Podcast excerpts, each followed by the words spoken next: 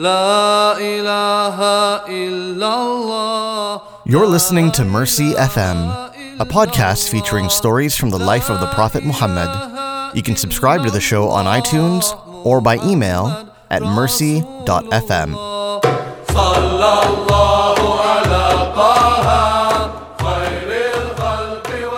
Bismillah, alhamdulillah, wassalatu wassalamu ala rasulillah. Welcome back to Mercy.fm, where we go through stories and sayings of the Prophet Muhammad, peace and blessings be upon him, the Prophet of mercy, who was described by God in the Quran as being sent only as a mercy to all the worlds, to all created beings. And this is a really important story, I think, for us modern people because of the way that we deal with animals and the way that we also sometimes don't necessarily look at animals with mercy. And it'll explain itself shortly. That a man came to the messenger of God, peace and blessings be upon him, and he said, O messenger of God, sometimes I have a sheep at home so, you know, back in the day, people would actually, you know, raise their sheep or their goats or their cows uh, in order to actually eat. And many of them would actually keep them for a long time. They would benefit from their milk or their wool or whatever. They would actually become like a pet for the family. So this man came to the prophet and he said, O messenger of God, I have a sheep at home, and sometimes I intend to slaughter the sheep so that he can feed his family, but then I have mercy over it. Right? So then I see the sheep and I, you know, this man loves his sheep. He's attached to it. It's not just some something he buys at the store that's already cut up and it doesn't have a face or any sort of human connection to it. So he says, I feel mercy and I don't want to slaughter it. So the prophet, peace and blessings be upon him, replied, he said, Even the sheep, if you grant it mercy, then God, majestic and exalted, will give you mercy if you show that mercy, and it's kind of like a natural mercy that this man would have towards an animal that has grown before his very eyes and that he cares for and benefits from. But he says, You know, I want to eat it and then I feel bad, so I don't. I don't slaughter it. And then the prophet says, You having mercy towards that animal will be a means by which God will grant you his mercy. So I think this is a beautiful story, and there's a lot that we can uh, learn from it and apply in our lives. وصلى الله تعالى على سيدنا محمد وعلى آله وصحبه أجمعين. Have you slaughtered an animal? I actually have. Yeah, I actually have. My brother's son was born, and in the Islamic tradition, there is the aqiqah. So on the seventh day after a child is born, it's a prophetic practice to slaughter an animal and to distribute some of the meat to poor people and those in need. So I did it, and uh, it was actually a profound experience. I mean, it's not like the prettiest thing in the world, but for me personally, you know, thinking about it, seeing the animal, touching the animal, praying over, you know, the animal and saying some verses of Quran, and it was really beautiful. Yeah, I did it for the first time a couple of years back, and it was nothing short of transformative hmm. in terms of the relationship that I have now with with food. Mm, You know, that's important. you know, animals, meat, and so on, right? Because up until then, and this is, you know, I'm already in my 30s at this stage, hmm. right? I had never directly experienced the slaughter. Hmm.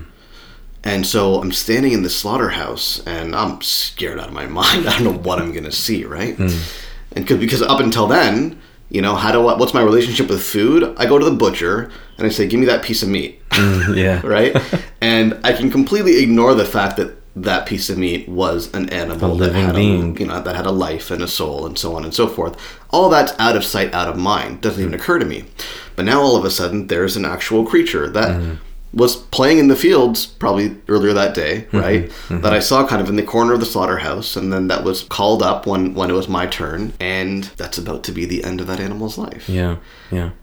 It's hard not to be to have a little bit of mercy for that animal in that moment, right? As one should. it's hard not to feel that. And I think that's that's what's really interesting about this hadith to me is, you know, it's on the one hand it's easier to have mercy to human beings because we can empathize with human beings. Mm-hmm. We're human beings. We understand how other people think and feel. So to have mercy with another human is easier. Yeah.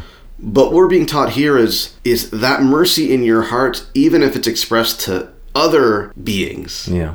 right? Sometimes even inanimate beings, Yeah. right? That's still something that is valued Absolutely. and rewarded.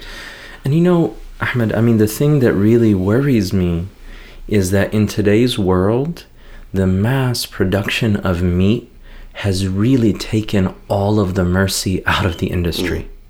Mm. That you have animals literally growing in factories. They're eating genetically modified foods. They're not eating what God willed for them and created for them to eat. Um, chickens are left in like really dark areas eating these genetically modified foods that make them grow three times the rate they're supposed to grow. And even their organs are not able to take it. So there's a huge removal of mercy. And when you talk about slaughter and sacrificing an animal, everyone goes, oh my God, that's so inhumane. But the reality is that the alternative is even worse. That you can throw in your microwave dinner and eat it and not think about the life that probably actually lived a very abysmal life. Yeah. And then it was killed. And one of the things that one of uh, my teachers, Dr. Ahmad, says, he says that this life is meant to be the paradise for animals. In other words, you're supposed to treat animals well right? And I think it's beautiful that in addition to the mercy that we should have anyway, and the mercy that should also make us have pause for reflection before eating an animal, right? Is that that mercy that we would show to an animal, even if it's one of our pets, is something that's beloved to God. And I think that, you know, even what we're eating and the way that we have all of these uh, systems of production is taking away our humanity. I would go as far as to say, and I don't think this is a stretch, that part of this showing mercy to animals is eating ethically. Mm, right? It's, it's trying your best to eat food that was, or animals that were ethically slaughtered and that were treated well and that weren't exposed to conditions that would make you cringe. Yeah. Right. And the truth is, I mean, you know, you know, because you you watch the documentaries, mm-hmm. right? If you watch you know, if you actually saw the way these animals are treated in the factories, in these, you know, tight farmhouses and these little cages in some cases Yeah. with chickens, and you see the conditions they're exposed to, I mean, you'd lose your appetite pretty quickly, wouldn't Yeah, you? it, it would. I think it would make anyone who has a heart that is affected. I think it would make people cry, or at the very least, be very sad. Yeah. Because even these animals, I mean, we understand kind of one of the beautiful things that we get in the Quran and in this kind of worldview that's given to us through revelation and the connection to God is that everything is meant to serve a purpose. But when you take that purpose to its extremes, mm. either end, then you create an imbalance. Yeah. So when you have this, every single meal has to have meat, or you have this mass production of meat. Yeah. And then you also have imbalances in other ways because now you're growing genetically modified organisms and you're feeding cows corn that's genetically modified that makes them fatter and then makes them belch out uh, gases that are bad for the environment, even worse than carbon dioxide.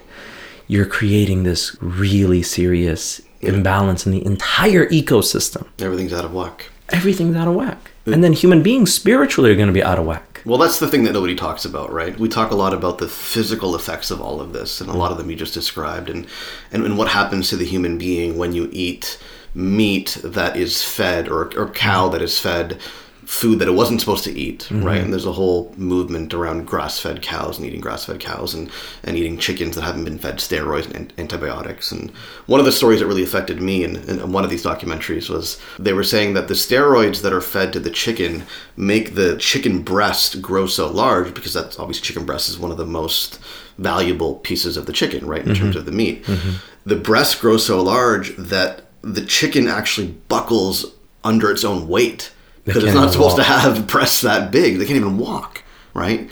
How is that not going to have an effect on you spiritually? Yeah. Forget physically. What about And I mean, you know, even in kind of the biblical tradition, is that gluttony is considered a sin. Um, you know, one of these cardinal deadly sins, sins, yeah. the deadly sins.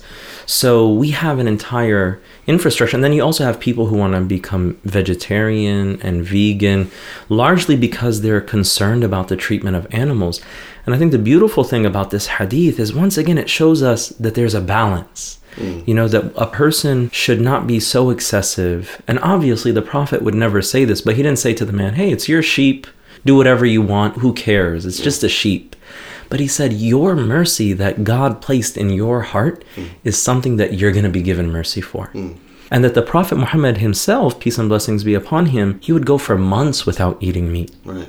Right, and he would eat dates and water or bread, right? A very simple diet. And I think, you know, we have to really think about these things. That as a human being, whether you're a Muslim or another person of faith or whatever it may be, is that we recognize that what we take into ourselves will affect us spiritually, and that we are partaking in a greater system, and that we have to make decisions that are more merciful and create a better system if we can. It's really hard to change it at the highest levels, but we have to make little changes in our own lives that both affect us in our health and spiritually, and are a reflection of that mercy that the Prophet Muhammad is really highlighting here. So the call to action is really be more mindful about the way that you even are interacting with your food. And maybe if you're someone who really loves meat, and a lot of people do, is being a little bit more conscientious about what kind of meat and how the animals are treated. The Prophet Muhammad, peace and blessings be upon him, he really taught us a lot of aspects of what we would call animal rights today. That the animal cannot be beaten, the animal cannot watch and should not watch another animal being slaughtered because that hurts their feelings. So we have to be more conscientious about even the treatment of the animals that we're getting, and then also being a bit more careful about our own consumption and the degree of our consumption and how that affects the rest of the world. Don't complain when you don't have meat for dinner. Yeah, exactly It's good for you. And if you do it with this intention, you're rewarded by Allah. You're rewarded by God. وصلى الله تعالى على سيدنا محمد وعلى آله وصحبه أجمعين